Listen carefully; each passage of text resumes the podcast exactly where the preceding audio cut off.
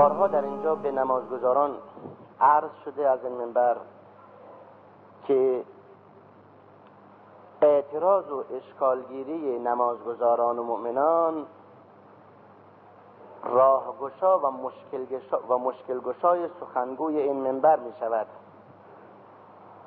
چه بسا مسائل اجتماعی سیاسی اقتصادی عقیدتی هست که یک خطیب یک سخنران یک ادا کننده خطبه جمعه به اون آگاهی ندارد. وقتی شنوندگان مؤمن درباره موضوعی که از منبر میشنوند تذکر بدهند خیلی مشکل را حل می‌کنه. همچنین بارها گفته شده یکی از مشکلات جامعه ما اینه که مؤمنان و متدینان ما به دلیل ناآگاهی کم علمی یا بی علمی. متوجه این حقیقت نیستند که هیچ کس به عیب خود آگاهی ندارد. و قرار نیست کسی که روی منبر سخن می‌گوید به اصطلاح معصوم باشه. نه. خطیب فردی از جامعه هست. نیاز به راهنمایی دارد نیاز به ارشاد دارد. خب اشتباه می‌کنه. خطایش باید تصحیح بشه. تذکر بهش بدن. اگر قبول کرد خطایش تصحیح کرد تصحیح کرده. تصحیح نکرد بالاخره میزنش کنار. چون قرار نیست کسی پیوسته روی منبر خطا بکند اشتباه بگوید و مردم تحمیل کند. با این مقدمه کوتاه تشکر می شود از کسانی که در مورد دو خطبه سه جمعه قبل اعتراض کردند. اعتراض برادران مؤمن ابعاد مختلفی دارد یا اگر دقیق بگوییم سه بعد دارد. من در این منبر جمعه به حول الله و قوته این سه بود را یا این ابعاد مختلف را بررسی می کنم موضوع این بوده که سه جمعه قبل به مناسبتی در اینجا من گفتم این عبارت به کار بردم. گفتم عقیده اهل سنت و جماعت این است که می‌گویند سیدنا معاویه رضی الله عنه با حضرت سیدنا علی کرم الله وجهه جنگیده. سیدنا معاویه خطا کرده بوده حق با سیدنا علی بوده. و گفتن که این عقیده اهل سنت است. خب برادرانی به دلایل مختلفی به این مطلب از روی منبر گفتن اعتراض کردند. خب نمی‌خوام اعتراض ها را به عینه وارد کنم اینجا ولی نتیجه اون را ما حاصل اون را به عرض مؤمنان میرسانم. یکی از ابعاد این اعتراض این بوده که اخیرا در منطقه یکی دو نفر بازداشت شده اند این احتمال می رود که دوستان فکر کردن گفتن این منبر این مقاله روی منبر باعث به قول خودشون ایجاد مزاحمت یا مسائلی میشه. من به مؤمنان اطمینان میدم که به هیچ وجه این مسائل روی منبر مطرح کردن تولید اشکال برای کسی نمی‌کنه. و مطمئن باشید حکومت ما با کسی تعارف نداره. در برابر قانون همه یکسان هستند. قرار نیست اگر کسی عهدهدار مدرسه شد خطا نکند. و قرار نیست اگر خطا کرد جلوش نگیرند. شما نباید حوزه علمیه را به شخص ارتباط بدهید. شخص غیر از مدرسه فرق می‌کنه. بنابراین اگر شیخی ملایی من نوعی یا من عینی خود بنده اشتباه کردم قانون حق داره مرا تعقیب کند. این قانونه. ولی این ارتباط به حوزه علمیه به مدرسه به مذهب پیدا نمی‌کنه. مگر نمی‌دانید؟ مگر معتقد نیستیم که اشخاص در برابر قانون یکسانند؟ ما باید اینو بپذیریم. به زور باید بپذیریم. یعنی باید به خودمون تفهیم کنیم که در برابر قانون همه یکسانند. قرار نیست هر کس لباس دینی لباس روحانی پوشید در برابر خطاهایش مردم سکوت کنند. اینطور نیست. اتفاقا اون که در لباس روحانیت است اگر خطایش زودتر به حساب نیاد اگر قانون شدیدتر او را تعقیب نکند طبیعی است که در حد افراد عوام باید تعقیب بشود برای غیر از این نیست. بنابراین مسائلی که در منطقه پیش آمده یا میآید خیلی عادیه.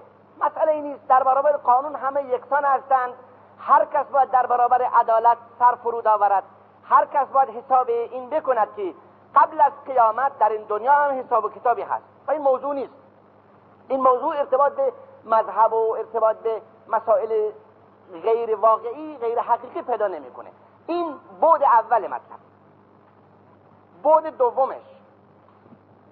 در جمهوری اسلامی در قانون اساسی این حق به اهل سنت داده شده.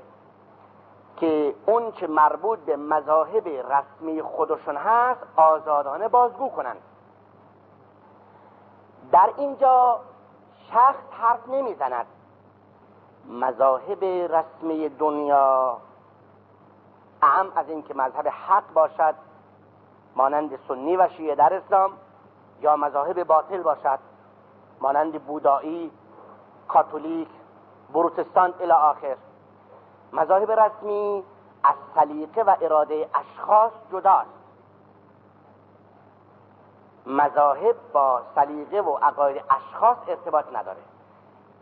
با این مثال ها شاید بفهمید منظورم چیست. دقت بفرمایید. شاید یک هندوس خودش قانع شده باشد که گاو یک حیوان عادیه اما تا او هندوس است اجبار دارد گاو را مقدس بداند. رای غیر از این نداره. چون نظریه فردی او ارتباط به مذهب نداره. در مذهب هندوس اینطور است. گاو مقدسه. حالا او اگر نمیپذیرد اول از هندوس جدا بشه. رسما مذهب هندوس رد بکند بعد اعلام کند که گاو یک حیوان عادیه مثل بقیه حیوانا. کاتولیک و بروتستان در مسیحیت نیز چنین است. شاید یک تحصیل کرده مسیحی برایش قابل قبول نباشد که مسیح پسر خدا باشد. اما تا او خود را مسیحی می‌داند اجبار دارد بپذیرد که مسیح پسر خداست. چاره غیر از این نداره.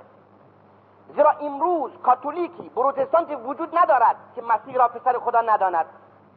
پس اگر او بخواهد این اعلام کند اول باید انجیل اناجیل اربعه و کلیسا و صلیب را بگذارد کنار بعد اون مسئله بنوت مسیح را رد کند. معنی که مذاهب تجزیه پذیر نیست که کسی تکهش را قبول کند چون با فکرش موافقه قسمتش را رد کند چون با فکرش موافق نیست. حالا می‌رسیم سر اهل حق. اهل حق نیست چنینند. به عنوان مثال مسئله امام دوازدهم در فرهنگ تشیع یک مسئله اصلیه. امکان نداره کسی در این مورد چون و چرا بیاورد. کسی که پذیرفت حضرت علی کرم الله وجه امام اول است بالاجبار باید این حلقه های امامت را تا دوازدهم ادامه بده. راهی ندارد غیر از این. امکان نداره. نمی شود از وسط قطع کرد. این زنجیره تکامل یافته در تاریخ.